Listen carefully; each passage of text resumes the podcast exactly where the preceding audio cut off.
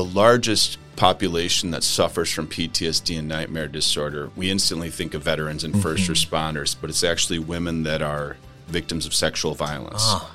And so, while our initial focus is on the military and veteran populations, because the concentration of PTSD Right. is highest among that population, uh, we see opportunities to help people across uh, many different populations.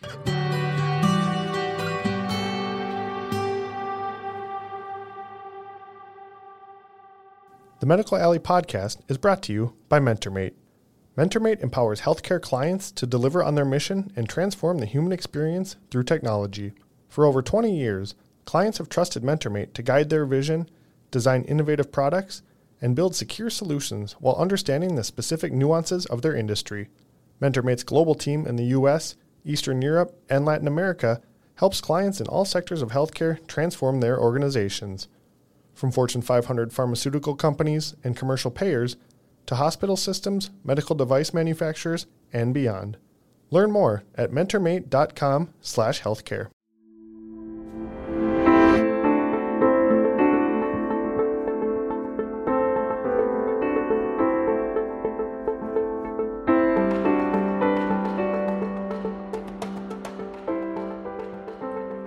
Good morning, good afternoon, and good evening to everyone out there in Medical Alley. Thank you for joining us on another episode of the Medical Alley podcast, and another in part of the uh, National Sleep Awareness Week series that we're doing, this time with our friends from NightWare, a really fascinating technology with significant clinical impact, but operating in a way that's a, a little bit different from I think most of the companies that you're used to here in Medical Alley. So I'm so excited to be joined by their CEO, Grady Hannah. Grady, thanks for being on the podcast. Thank you, Frank. Glad to be here. Right on.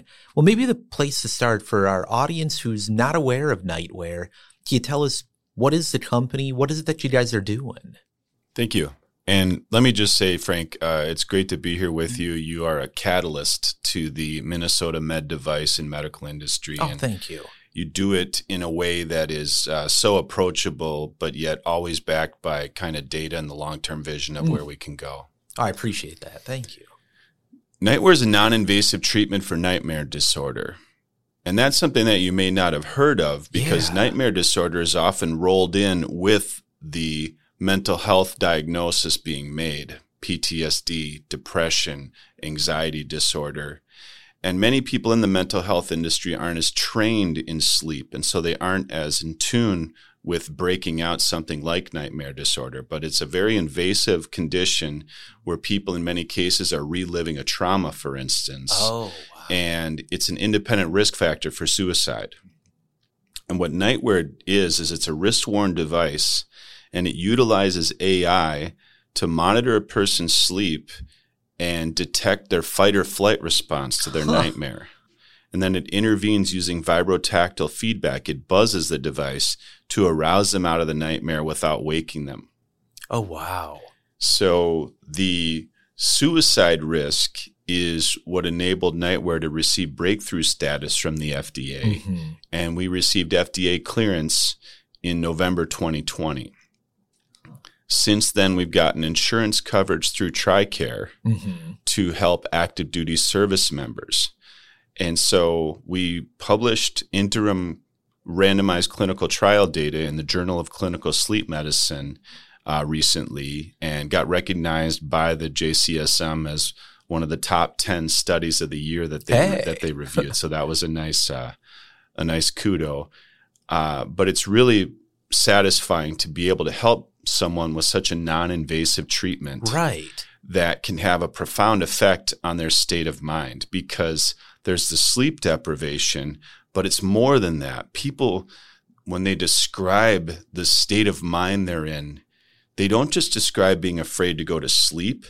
They then associate it with being scared to go to their bedroom, Huh. being scared to be in their bedroom, which is, we can understand uh, thinking about it, how, uh, how, that could happen that but yeah, uh, it's it's a very invasive because you, you know that feeling when every healthy sleeper has nightmares Mm-hmm. occasionally. That's not what we're talking about here. But even when you have a nightmare, You feel guilty about things you didn't do. Mm. You feel your emotions are engaged in your dreams and nightmares in a way that we can't really explain. Right. Now, if you're reliving a trauma, if it's something that actually happened in your life or some allegory of that thing that happened in your life, it can be it can be a reinforcement of your trauma. Whereas REM sleep is normally a way for you to take your short-term memory, process it into long-term memory, provide uh, emotional associations with those memories, and kind of prioritize them in this very automatic way. Ah. Whereas with nightmare disorder, the REM stage reinforces a trauma. It Mhm. makes it so it's quite the opposite of being able to move on from it. In fact, uh, and so to be able to change that Right. dynamic is uh, extremely important. And the way that nightmare disorder is currently treated is Mhm. you're either providing there is no other indicated treatment for nightmare disorder Wow. except for NightWare. There's an off-label heart medication called Prazosin.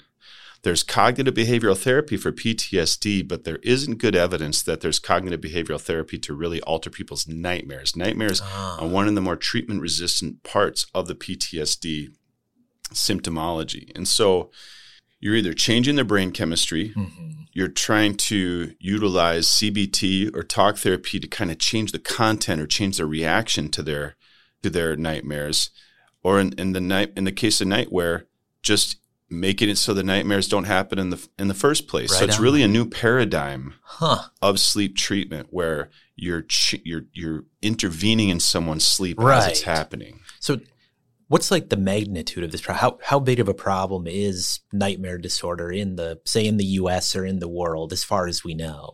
Well, it's heavily underdiagnosed. I bet. I bet. And so, nightmare disorder, according to the CDC, occurs in 50 to 80% of people with PTSD at some Wow. point during their condition.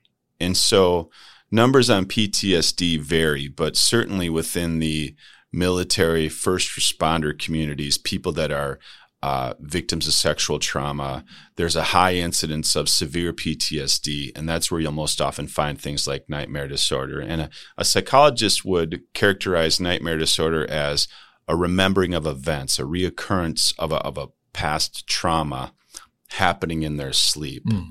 A sleep doctor may characterize it as a parasomnia that maybe has a bidirectional effect on the PTSD, Mm. right? Where 80% of people that develop nightmare disorder within three months of a trauma go on to develop PTSD. Oh, wow. So there's a question of cause and effect, but Yeah. certainly being able to remove that boulder out of people's way, Right. being able to treat that condition. Now they're waking up, they're more fresh, right? You're only creating catecholamines like serotonin when you dream. And so if all of a sudden you're able to do that, uh, your outlook is better because these people with nightmare disorder from traumatic nightmares, they're inevitably waking up, usually in Mhm. their first REM cycle. And so their their nightmare their their their sleep is already yeah. uh, heavily fragmented They're not getting the good restful sleep they need. and problematic. Yes, and so that affects their executive function, Yeah. their ability to deliberate.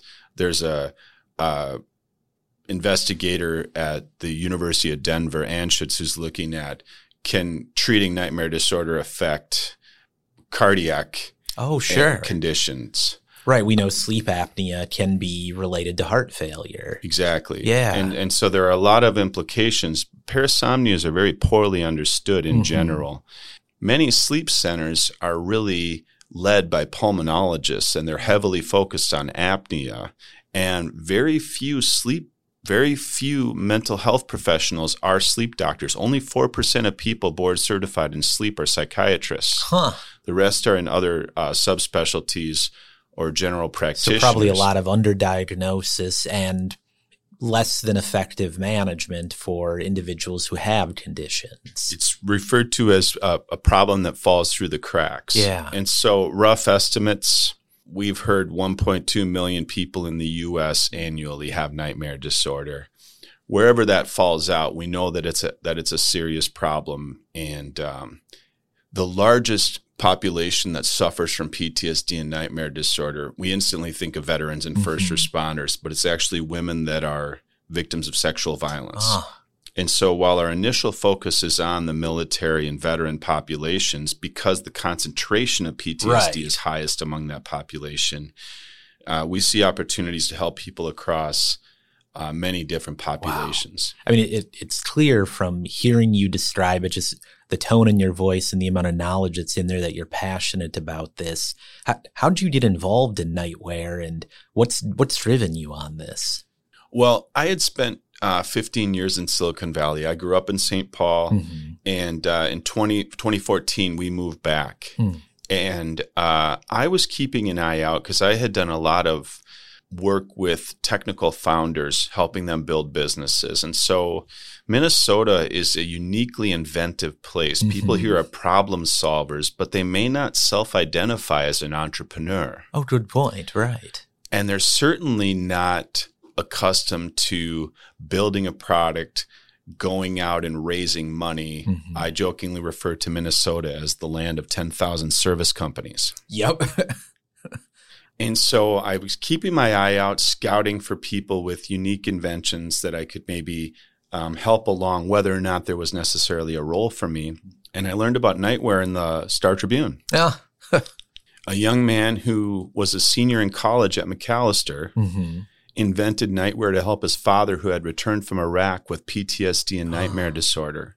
So he attended an event in Washington, D.C. called Hack DC, which was focused on using mobile technology to help veterans and service members. Oh. And there was someone there who was in his residency in psychiatry, Dr. Cody Rawl, who pointed toward this problem of nightmare disorder. Tyler's father had nightmare disorder, but couldn't get a service connected designation from the VA, and that's required to become VA eligible. Mm. And so at first he conceived of nightmare as a way to gather his father's data so that he could get a service connected disability. And then when he had the idea for the intervention, that's when things really took off. Oh, wow. And so he had tried it on his father and it was working. And he was publicizing a Kickstarter. And that's when I learned about him. And so I graduated from uh, Macalester 100 years ago. and so I met him over at Dunn Brothers on, on Grand and Snelling, and we struck up a, a partnership. And so I oh, became a cool. co founder of NightWare and that was back in 2015. Wow. So you, you mentioned it's a, a wearable device and it uses a, a vibrate technology. Is this something you guys built or is this off the shelf or w- what's the technology involved? When Tyler Skluzacek invented NightWare, he was utilizing an off the shelf technology. He actually utilized a Pebble watch. Oh. And so when we were exploring build versus buy, we chose to go with the Apple ecosystem. Mm. And so we utilize an Apple Watch and an iPhone and they're locked down to run only NightWare. Ah. So we ah. really we have permission from Apple to really make it our own custom hardware is how you can conceive of it. And so we provide NightWare as a durable medical equipment that includes the phone, the watch, dual USB power block, and all the necessary documentation oh. as a package. And there are several reasons for that. The first is that due to FDA, QA, QMS requirements, we have to be able to guarantee that the treatment is delivered the same way every time mm. and we mm. can verify that it's delivered. Whereas if you're in a heterogeneous, kind of off the shelf environment, it's much more difficult to do that right. utilizing somebody's own devices.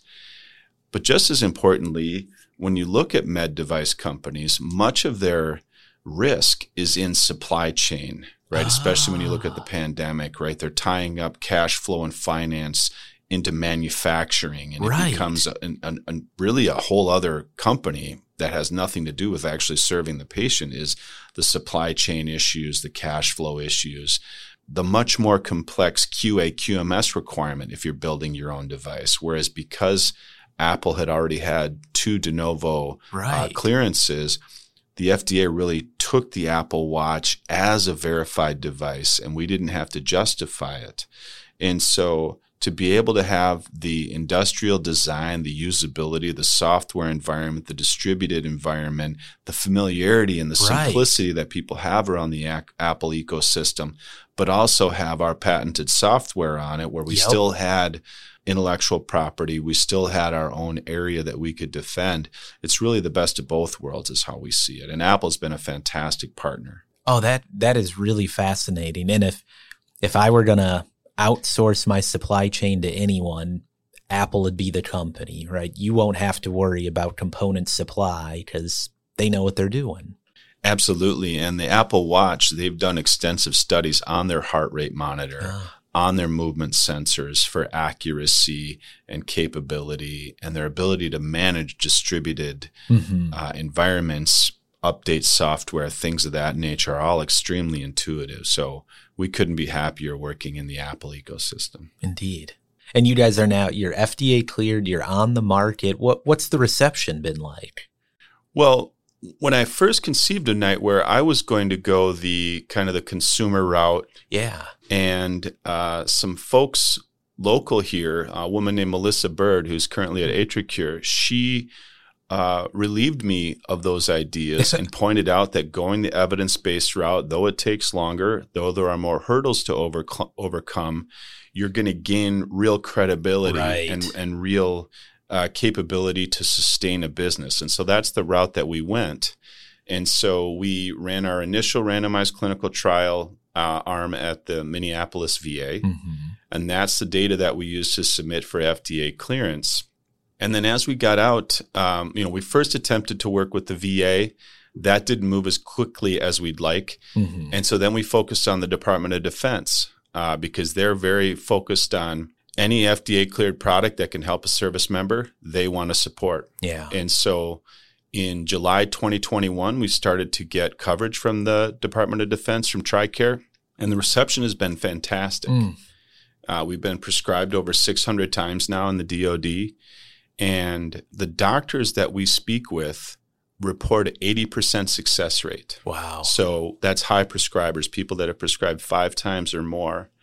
And our chief medical officer is the former chief of sleep medicine at Walter Reed. Mm. He's a retired colonel from the Army from 20 years in the Army. And so he has a collegial relationship with folks at Walter Reed, Fort Belvoir. Mhm. Uh, but we're also trying to find the truth. We also we, we don't want NightWare on anybody that it isn't working really well for. And Right so we focus heavily on patient selection. So people with a strong sympathetic response to their nightmares, that's who NightWare works best for. People who wake up in a sweat, they're shaking, they have palpitations, they have Mhm. vivid memories of their nightmares. So this isn't necessarily for everyone who has nightmares. It's for the people that have acute nightmares with a strong sympathetic reaction. Oh, interesting. Uh, and I got to say, that journey of going from consumer product to medical device, generating the evidence. I mean, there had been a kind of a trend of this of everyone in healthcare had wanted to be direct to consumer, consumer tech. And it hasn't worked, I think, as well as many would have anticipated.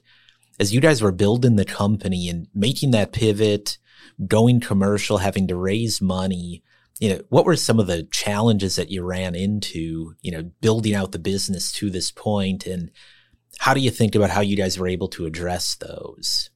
Well, when you think about a pre market product, certainly uh, fundraising is key. Yeah. And Frank introduced me to our first investor Yeah. uh, through the Medical Alley Network.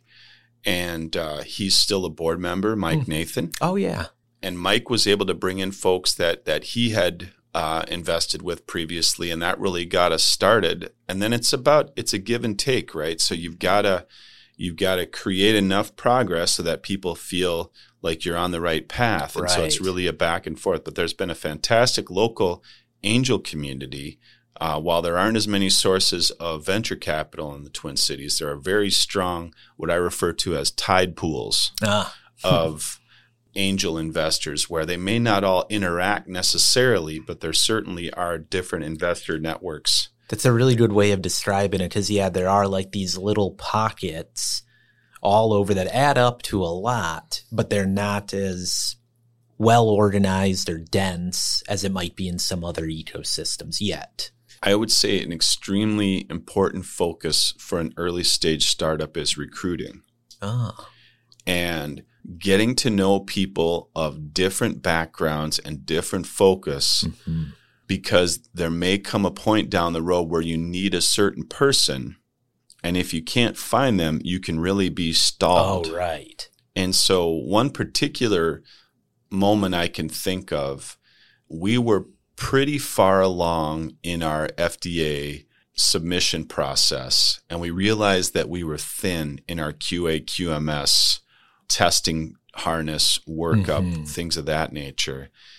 And I worked through my network, and Stephen Flo, who's local here, Yeah. had somebody that he had worked with who was based in the Bay Area, and he was able to Yeah. drop in and really build that out, leveraging our team's resources, but knowing exactly what needed to happen in order to build that argument out in, in a way that was going to be well received. And so, with a de novo submission, about Mhm. 50% of submissions are completed within the allotted six months, and the Yep. 60% or 50% go over.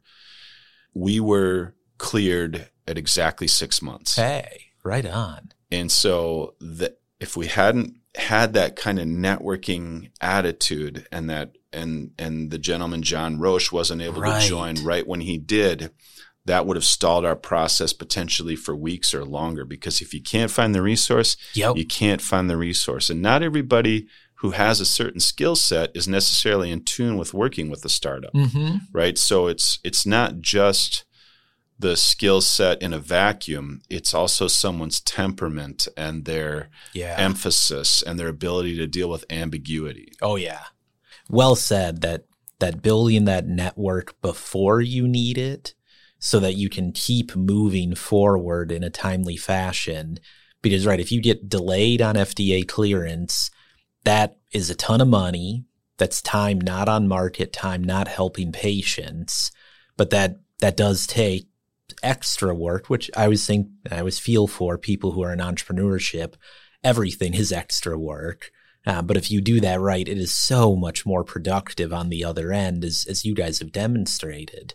So then, thinking about the future, like, well, what's next for NightWare? You guys are on market. You're helping people. Where do you go with it? Absolutely. And I guess one more point on Oh, yeah, that please. that uh, issue of development. Mm-hmm. You're much better off getting a small amount of a senior person's time Ah, than you are getting someone who's junior who has more time available because Yeah. especially when we're talking about a regular a regulated industry expertise is hard won yeah, and so finding that person who you maybe you're spending a little more than you'd like or you're getting a little less time than you'd like but it's better to have that foundation of that expert opinion to build from rather than kind of having a lot of people who know a little bit right. Yeah, it's well worth paying for experience and skill and knowledge, especially in the early stages. Absolutely. Yeah.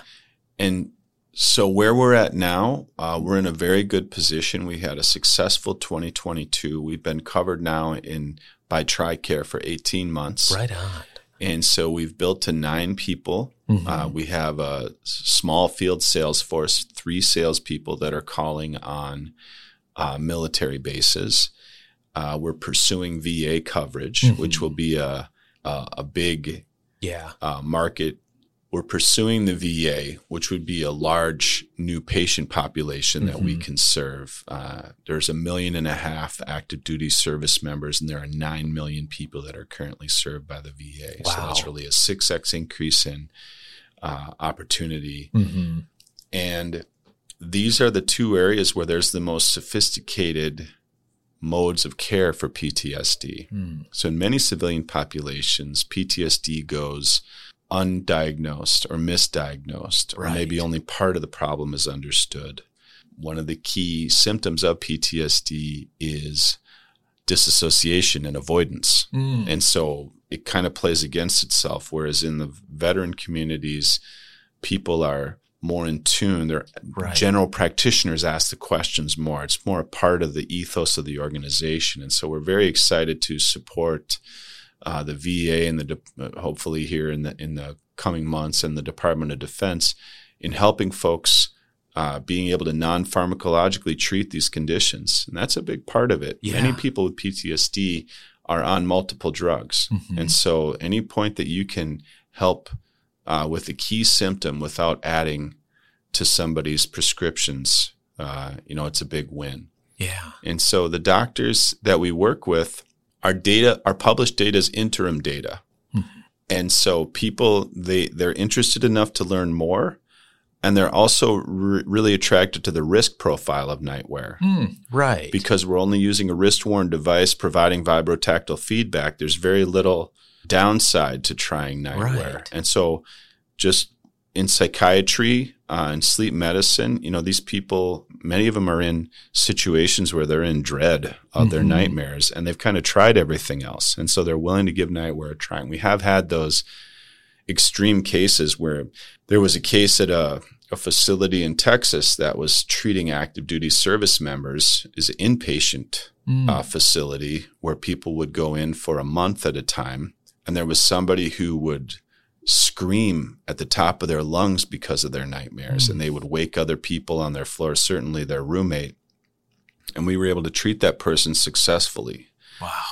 And so that was an acute case. And sometimes the acute cases, it's very difficult to have anything work. And so the Mhm. fact that that worked, that really gave us more credibility, gave us some room to uh, have more dialogue with the with the doctors there uh, Yeah. to, to build rapport. Well, that that is fantastic, and I think that's a, a great place to wrap it up and say thank you for spending a little bit of time with us, but more importantly, thank you for doing good work that has a real impact on people. I mean, this is the kind of stuff that I think gets all of us excited and driven to be part of this community. So, Grady, thanks for spending some time and being a part of the Medical Alley community. Thank you. Yeah, this is a uh, it's it's extremely satisfying to be able to help someone with this condition, and our goal is to become the world leaders in understanding and treating nightmare disorder, and and we feel like we're on our way. And certainly, being in the culture of Minnesota, very helpful people. And so, as we continue to grow our business and grow our clinical data. Mm. Uh, you know, we're, we'll continue on that path, and and certainly there's no no better place to do it than in Minnesota. Right on. And folks, that's been another episode of the Medical Alley podcast. If you're not already a subscriber, make sure you check out medicalalleypodcast.org or you can find us on Apple, Spotify, or anywhere else that you subscribe to podcasts. And hey, would you do me one little favor? Uh, would you share this podcast with just one person? Help spread the word a little bit. If you did that, this story and so many other important stories would reach more people and have a greater impact. If you do that, I'd really appreciate it. Until next time, have a great day.